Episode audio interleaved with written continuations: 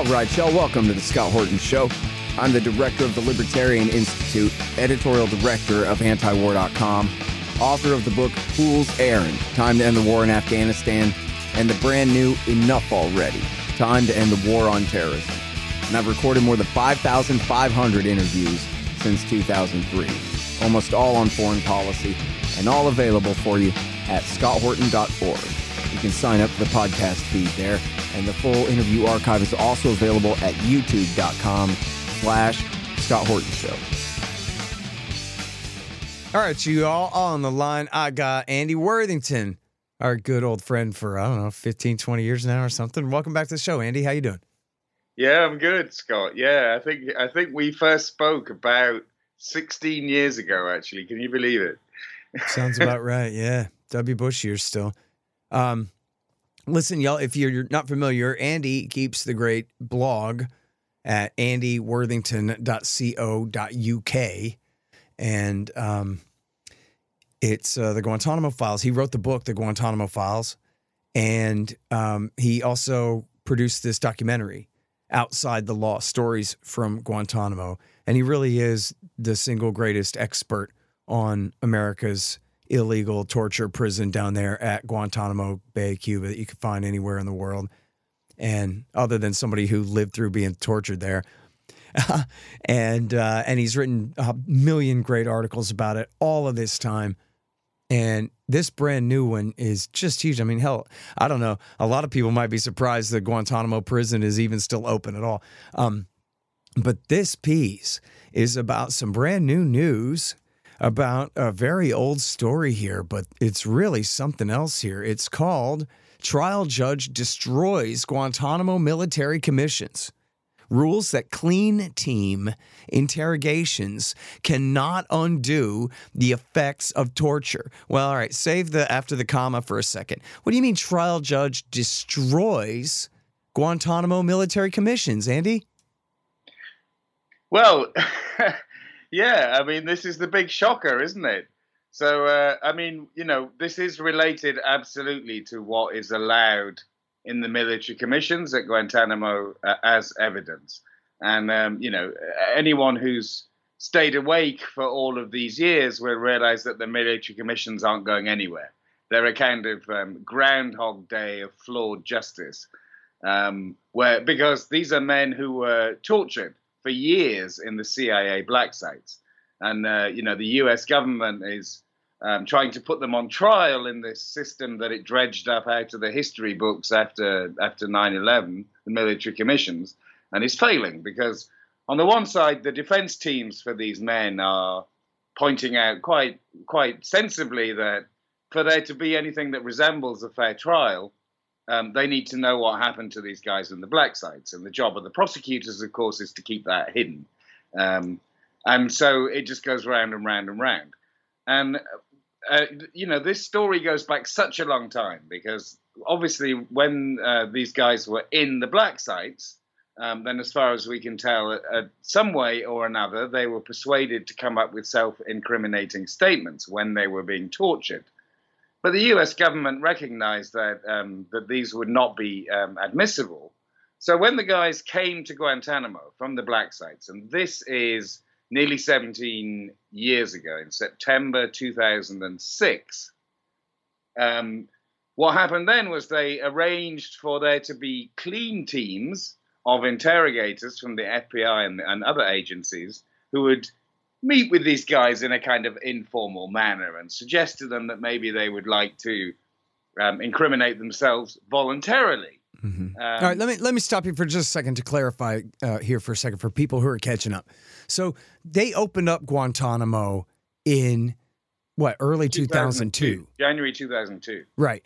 Um, and they started stuffing it full of just nobodies who had been kidnapped on bounties by the Pakistani military and turned over and this kind of thing. Filled the place with 700 something people. And the vast majority, I think 700 and something of them, were sent home by the end of W. Bush, if I remember my Worthington right.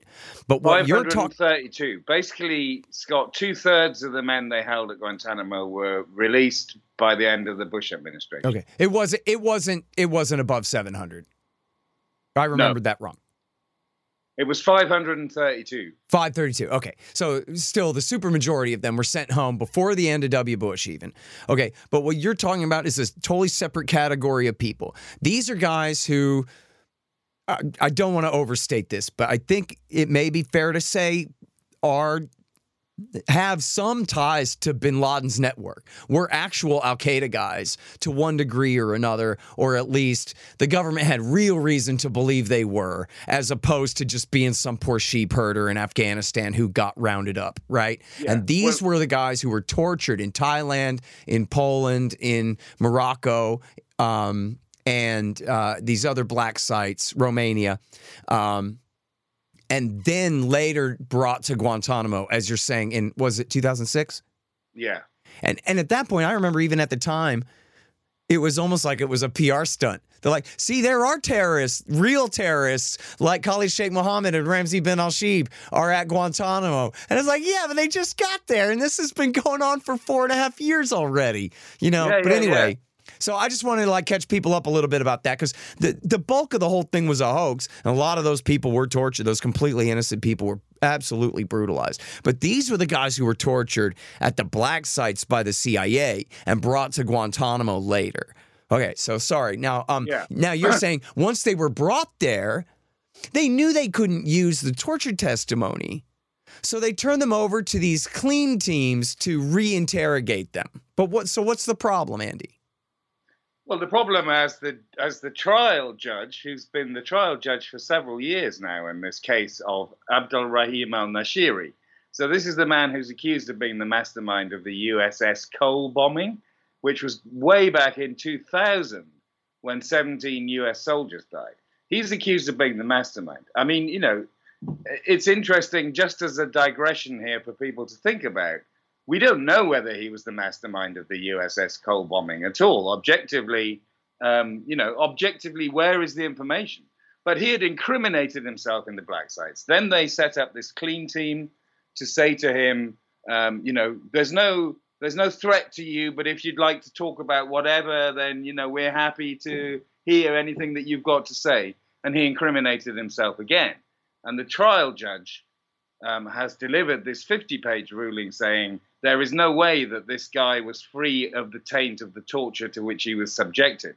Um, you cannot possibly use um, this statement that he made to the clean team because um, because this man was absolutely haunted by the torture, and crucially here, the way the torture worked in the black sites is, is that the the interrogators, I shouldn't call them interrogators, they were actually psychologists who were running the program, which is which is James Mitchell and Bruce Jessen from the SERE program. Um, what they had done was they all along they had said, "We're going to torture you," and then they would torture a prisoner, and then they'd say, "We've stopped torturing you now. Now it's time for you to tell us what we want to hear." And if we don't hear what we want to hear, then the torture will begin again. And so imagine this guy had had four years of this he was so conditioned into thinking that he had to tell them what, what they wanted to hear because otherwise he thought, you know, the bad guy torturers are coming out from behind the curtains to take him off to the torture dungeon again, that he told them what they wanted to hear. And the judge has absolutely slammed the government for thinking that it could rely on this. I mean, you know, you've read it, Scott. Some of the things that the judge writes in his opinion are, are really just devastating. But you know what's also important to remember is that two months after this, Al Nashiri went before a combatant status review tribunal. So this is this kind of Mickey Mouse hearing at Guantanamo, um, which was required to be eligible for a trial by a military commission. Now at this hearing, when he isn't fearful of the torturer suddenly coming out from behind the curtain, he says, "No, I didn't do it." So this is within the space of two months. And the judge looked at both of these statements that he'd made and said, look, in the first instance, this guy had no way of knowing that the so called clean team was trustworthy. But when he went before a tribunal of military officers, then he felt comfortable enough to say, actually, guys, I didn't do it. And so, as far as I can see, the whole thing has now fallen apart. Um, and this is where it, you know, this is interesting, Scott, because Carol Rosenberg wrote in the New York Times that prosecutors were relying on his clean team statement as one of the major elements of the prosecution case. What, they haven't got any other information from anywhere that they can use? Is this guy actually the mastermind? And then, of course, the other troubling thing is that clean teams were also used with Khalid Sheikh Mohammed and the other guys accused of the 9 11 attacks. Mm-hmm. So, again, the problem there is do you have any other evidence, or is it actually just based on the clean team mm-hmm. um, statements? Because obviously, after what happened in, in this uh, Al Nashiri ruling, this is going to completely affect the 9 11 co defendants as well. Mm. Well, and you can see how, regardless of whatever, whatever uh, other separate evidence they might have, that any statements are going to have to be completely dismissed as untrustworthy at this point. And we know already from the history that Khalid Sheikh Mohammed made up a million stories. He had the Muslim Brotherhood plotting to blow up Montana and had FBI agents chasing ghosts all over the country. And, you know, a lot of those fake plots that, you know, Bush would bring up in the run up to Iraq War II they were being beaten out of Khalid Sheikh Mohammed. Oh, they're going to attack the library tower in Los Angeles, they said. And they had a bunch of those. And of yeah, course, it yeah. was all fake. It was all fake. And we know that they beat it out of the guy.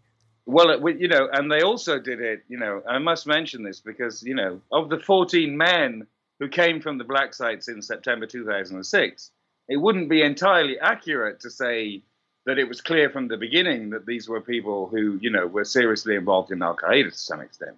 Let's look at Abu Zubaydah, who they said was number three in Al Qaeda. They've walked back from everything they've said about him over the years. He's never been charged with a crime. Right. Now he's, he's just a travel agent. And he's still stuck at Guantanamo. Yeah. And all these wild goose chases based on false statements made under torture, that happened with Abu Zubaydah as well. He was the first torture victim. Well, they made they him implicate Iraq. He that would was... invent these plots, and they'd then have to send out agents to go chasing around looking for things. Yep. I mean, just disgraceful. Yeah, um, well, Sheikh Al Liby's dead now because Gaddafi murdered him back when he was still working for Obama. Before maybe it was during Bush. I think it was still when he was still working for Obama before Obama murdered him. Um, as yeah, payback for that. Yeah, but um, but Zubaydah was one of the others. It was there was two of them that Cheney had tortured into implicating Saddam. And just tell me Saddam is your friend, and I'll stop beating the crap out of you. You know, they told him. And so finally, those two guys implicated Iraq. And they didn't want to just make it up. They wanted to make it up and then put those words in the mouth of some poor schmuck they were torturing and then say, see, even this guy said that's true. Um, yeah, absolutely. And and then, by the way, and this is a, a crazy one, but John Kiriakou um, wrote a book where with uh, Joseph Hickman, speaking of Guantanamo, the witness, the great witness from the Guantanamo murders of 06 um, of, of June 06. Those two wrote a book where they figured out that Abu Zubaydah was two different guys. It was him and his cousin. And no wonder that they had were such accomplished terrorists and stuff like that. It was two different guys. And the guy that they had, you know, brutalized within an inch of his life was essentially a nobody. He knew these guys. He'd be like, he would he would arrange for, you know, um, the you know Arab terrorists in Afghanistan. He would arrange for their wives and children to come and visit, and then send them back home again. Stuff like that. That was who he was. So he knew who everybody was, but he wasn't in on anything. And they said, yeah, remember yeah. the famous quote George W. Bush said to George Tenet, Hey, I said that this guy was important. You're not going to make me lose face on this, are you, George? Yeah, yeah, yeah, absolutely. These people. I, I but, almost but, finished that statement in a way I am glad I didn't. Yeah. Um, but yeah, so uh, listen, go back as you do. You do such a great job in the article here, Andy, of describing the tortures that this guy was put through. And you're right. They're like, geez, they've been telling us all along this is the USS Cole guy. And I don't know whether Ali Soufan would say, like, oh, yeah, no, he was definitely at the Malaysia meeting or something. I don't know. But what they're, if they do have, as you said, they said, the prosecution said that this admission of his was all important to their case. It really raises a question. What was their, never mind probable cause, what was their belief at all? That this was a guy that they needed to torture into admitting that he did it, or they just needed somebody to torture, you know? But, but, I think most Americans, they were told, oh, come on, it was a little enhanced interrogation. Can you describe for us what happened to this guy and how we know? Well, we know. I mean, this. So this is interesting. That we the, the the most that we know is because of the Senate Intelligence Committee report into the CIA's torture program. So you know that astonishing four-year magnum opus by the researchers working for the Senate Intelligence Committee, who you know were who were able to compel the CIA to release all these millions of pages of documents. Contrast this with the prosecution in the military commissions, and they have persistently, for all these years, I mean, this guy was first arraigned nearly 12 years ago. The prosecutors have persistently tried to prevent the defense from having any help, helpful information. Um, and so the actual judge in this case, his primary source for information is the Senate Intelligence Committee report. yeah. And, you know, and and, you know, all we got was the executive summary. It was redacted, but it was 500 pages, and some of the stuff that is in there is devastating. So, you know, he did the rounds of um, of nearly all of the sites and was just just just treated horribly. I mean, it, it's it, once you start hearing about the you know the the the nudity, the beatings, the being locked in a small box, the loud music, the sleep deprivation, and um, and you realize how kind of managed this was as well. So that so that Mitchell and Jessen, the the two um, the two people that they hired to run their torture program, are constantly checking in. Uh, you know, to remind him that he knows that if he isn't perceived to be telling them what they want to hear, that the hard times, as they call it, will begin again. Mm-hmm. You know that he only has a break from the torture while they regard him as compliant. Um, and if if they think that he's backsliding in any way, all of this stuff is going to happen to him again. Imagine mm-hmm. living under that for four years. I mean, it was the first year, year and a half maybe that, that was particularly brutal for him, but mm-hmm. he's living under that threat the whole time. And they shunted him around all of these black sites, Scott pretty much every black site he ended up in at, yeah. at some point or another. And these him and all the others throughout all this time are completely alone. Then they have no other communication, you know, they're not hanging out with each other in between the torture. No, they are completely held incommunicado and, and in solitary throughout the whole of this horrible ordeal. Yeah. Hey guys, Scott here for Leo Hamel Fine Jewelers out of San Diego at jewelrystoresd.com. They do business nationwide. They sell jewelry and watches, specializing in engagement rings. You know, in case you're in love with somebody. They also specialize in one of a kind vintage and antique jewelry, fully serviced pre owned fine watches such as Rolex, Patek, Philippe, Cartier, and any high end brand.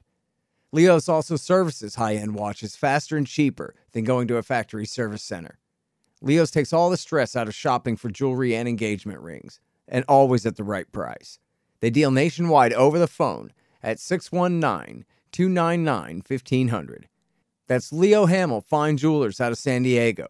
Go to jewelrystoresd.com to check out their fine selection and to find out more.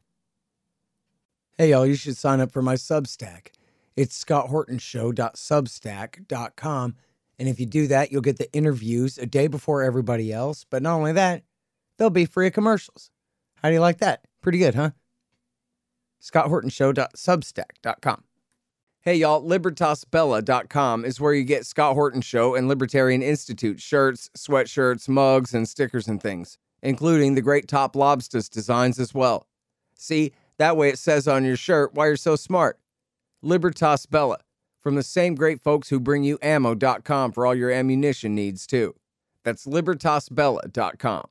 This episode is supported by FX's Clipped, the scandalous story of the 2014 Clippers owner's racist remarks captured on tape and heard around the world. The series charts the tape's impact on a dysfunctional basketball organization striving to win against their reputation as the most cursed team in the league. Starring Laurence Fishburne, Jacki Weaver, Cleopatra Coleman, and Ed O'Neill. FX's Clipped, streaming June 4th, only on Hulu. Well, and you know, Dick Cheney said, oh, it's just a dunk in the water. And all the Republican apologists said, you know, they did I've seen some of the most ridiculous reenactments of waterboarding where the cloth over the guy's face is folded so many times his mouth ain't even getting wet. and then the whole thing is just so completely. But no, this guy, they're threatening him with a power drill, just Yeah. like the uh, Badr Brigade under um, David Petraeus in Iraq would torture people to death with power drills and um, put a gun to his head, you know, dry fire a gun. Get on your knees, boy. It's time to die. Put a gun to the back of his head and fire it. Ah, whoops, gotcha. No bullet in the chamber, but could have been. And then threaten. And again, this is from the Senate uh, committee report based on the CIA's own documents that they threatened to rape this guy's mother in front of him. This is the Republicans, the party of family values, CIA protecting American liberty and our national interests, threatening to rape a guy's mother. When, of course, they have all the power in the world to do so and get away with it. And the guy they're torturing knows it. As you say, locking him in a box. In some cases, I don't know if it was with this guy, but burying the guy alive, putting him in a box and then putting the box in the ground right? This is pure barbarianism from places east of Russia, is where people behave like this. And this is the Um, United States of America doing this to people.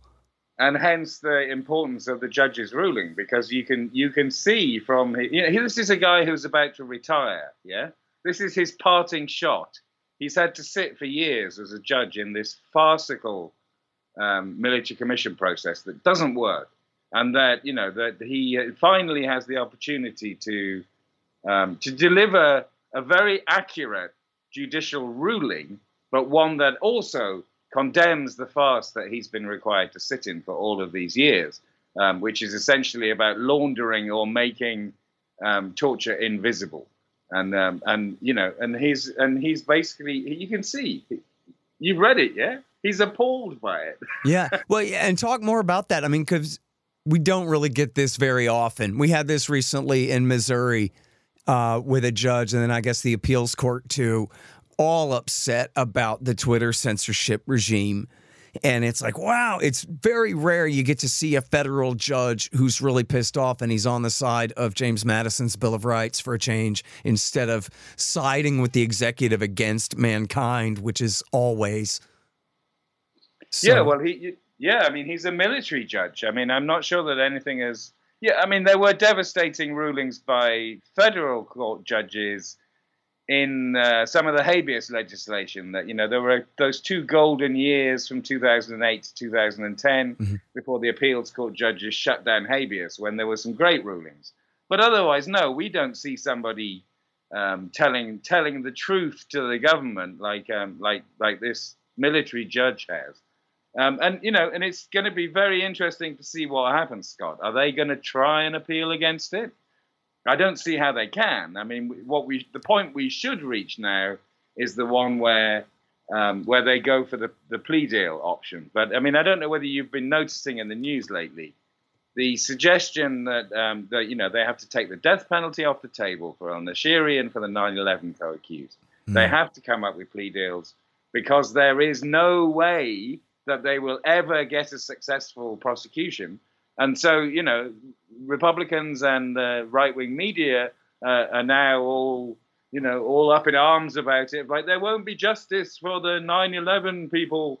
And it's like, no, there isn't going to be justice for the 9/11 people because of what you did by torturing these people in the first place. That's you right. can't wish and pretend that there will be a successful outcome to this judicial process. It's broken. You broke it and infected it with torture. You cannot wish that away. Um, and you know, I don't know how this is. I don't know how this is going to be resolved because what they're saying is, look, we know these people are guilty, and therefore we want to execute them. And it's like, sorry, excuse me, you know that they're guilty, but you can't go through any actual judicial process to establish that. Mhm. And we, this is where we're moving the law to now. It is enough that me and my friends on the right wing of politics here say that we know that these people are guilty and therefore they must be executed, and we'll all be happy. You know, what we're back in some kind of lynch mob territory here, aren't we? And Yeah, these are people British Star that they've Chamber, had for 20 you know? years. Yeah. Well, okay, and we know that um, as far as from our government, the U.S. government's point of view, there are still three categories of men there, right? Guys who really are Al Qaeda guys, who they tortured at the black sites, who they would like to try for the call, or especially for September 11th. Then you have other guys that they say are Al Qaeda guys that they have evidence against that they would like to try someday for other different wide and varied activities. And then they have guys who they want to keep forever, but they'll admit that they don't have any useful evidence that they could introduce, but that they're going to hold essentially Israeli style and administrative detention forever anyway, where they're not Yeah. even without even a pretension of a military trial. So we're talking here about the first category, but those other two categories of men are still there too, right? Yeah, I mean, you know, there are 30 men at Guantanamo, so 16 of them have been approved for release. Um, you know, they, they can't be freed because the majority of them can't be sent back to their home countries. And so we have to trust that the State Department is working hard to try and persuade other countries to take in these. So that's the fourth category. That's the- yeah, yeah, yeah. okay. So go Um, ahead. Yeah, I mean, we have three three forever prisoners. Everybody else has been charged. So, you know, or charged or, you know, one plea deal has been agreed, one person was convicted years ago um, and is serving a life sentence in solitary. Um, so that's 11 of them. Three of them are forever prisoners. So one of them is Abu Zubaydah. These are the guys that they have been saying for years, like you, like you noted, Ben, um, we know you're bad guys, but we haven't got the evidence against you, but we're going to carry on holding you indefinitely. And they have these periodic reviews for them, and each time they say, actually, no, we still we still think you're a bad guy, we still think you're dangerous. And um, administrative detention, Israeli style, is a very good way of describing this situation. Yeah. Um, well, what a disgrace. I mean, imagine, Andy, we're having this conversation at the end of the summer in 2023 about what they're gonna and and and and the tone is as ever. Yeah, we really don't know what the hell is going to happen here because they don't. This is either the second or the third iteration of the military commissions, the form of the trial system itself since they started this, right? And they're Yeah, really yeah. just treading water here, biding time, kicking cans down roads. Yeah, yeah, yeah, yeah, absolutely. And you know, I mean, and the, uh, the I suppose the shameful thing that we all need to recognize is they don't need to resolve any of this because if they say that these guys that are the bad guys, if they just stay in Guantanamo forever and they never resolve anything legally, the CIA certainly doesn't mind. Um, how many other people within whoever is in the government also don't mind because everything that is going to rise to the surface is more and more of the dirty secrets about who who um, set up, authorized, and implemented and carried out the absolutely horrendous torture of these guys. I, yeah, I don't care how bad these guys were. The, the fact that the United States was doing these things Yeah. to people um, is just something that absolutely should never have been happening. Well, And- it's and just their guilty conscience because they know they already got away with it, Andy. They're not getting in trouble for this stuff. Well, that's why you know that's why we'll have to see Scott whether we you know whether we do reach a point where we get the plea deals. I think we need the plea deals. Yeah. And don't forget, you know, the case of Majid Khan is quite instructive because you know he's the guy who was convicted for being a courier for Al Qaeda. Um, he got a plea deal. He cooperated with the authorities, and they finally um, spent a lot of time, money, and effort resettling him in Belize earlier this year, where he now is. But the, the only condition that he made for all of his cooperation was that he got to make a statement personally, publicly, to the world about what they did to him, which he did in, in the fall last year, Mhm. and uh, and it was devastating. And that was the that was the one where the military jury that was working out a sentence for him, seven of the eight members of the military jury were so appalled that they then wrote a handwritten letter after they'd heard him saying, we, we demand clemency for this man. We are so appalled by what we have been told about what we did to him. So plea deals are the are, are I suppose the opportunity for these people to to actually say what happened to them, admit responsibility if there was responsibility. Um, that could be quite revealing, and yet you know, as we both know, um, there will be people within the CIA and various parts of the government who would like to just keep the keep all of this hidden and just keep nothing happening endlessly. So these guys just stay at Guantanamo, no trials, no plea deals, no nothing Yep. until they die, whenever that is. Yeah, exactly. Wait them out, let them die of old age. All right, listen, I'm so sorry. I got to go, man. I'm late. But uh, thank you so much for coming back on my show, Andy. You're the best. Uh, yeah, I really enjoyed it, Scott. And um, next time something uh, amazing like this happens at Guantanamo, if we get another thing like this, we'll talk again. Yeah, I really appreciate all the interest you've taken over the years. Absolutely, man. Thank you so much. Appreciate Thanks. it. All right, you guys, that's Andy Worthington. Check out his site, andyworthington.co.uk. Trial judge destroys Guantanamo military commissions, rules that clean team interrogations cannot undo the effects of torture.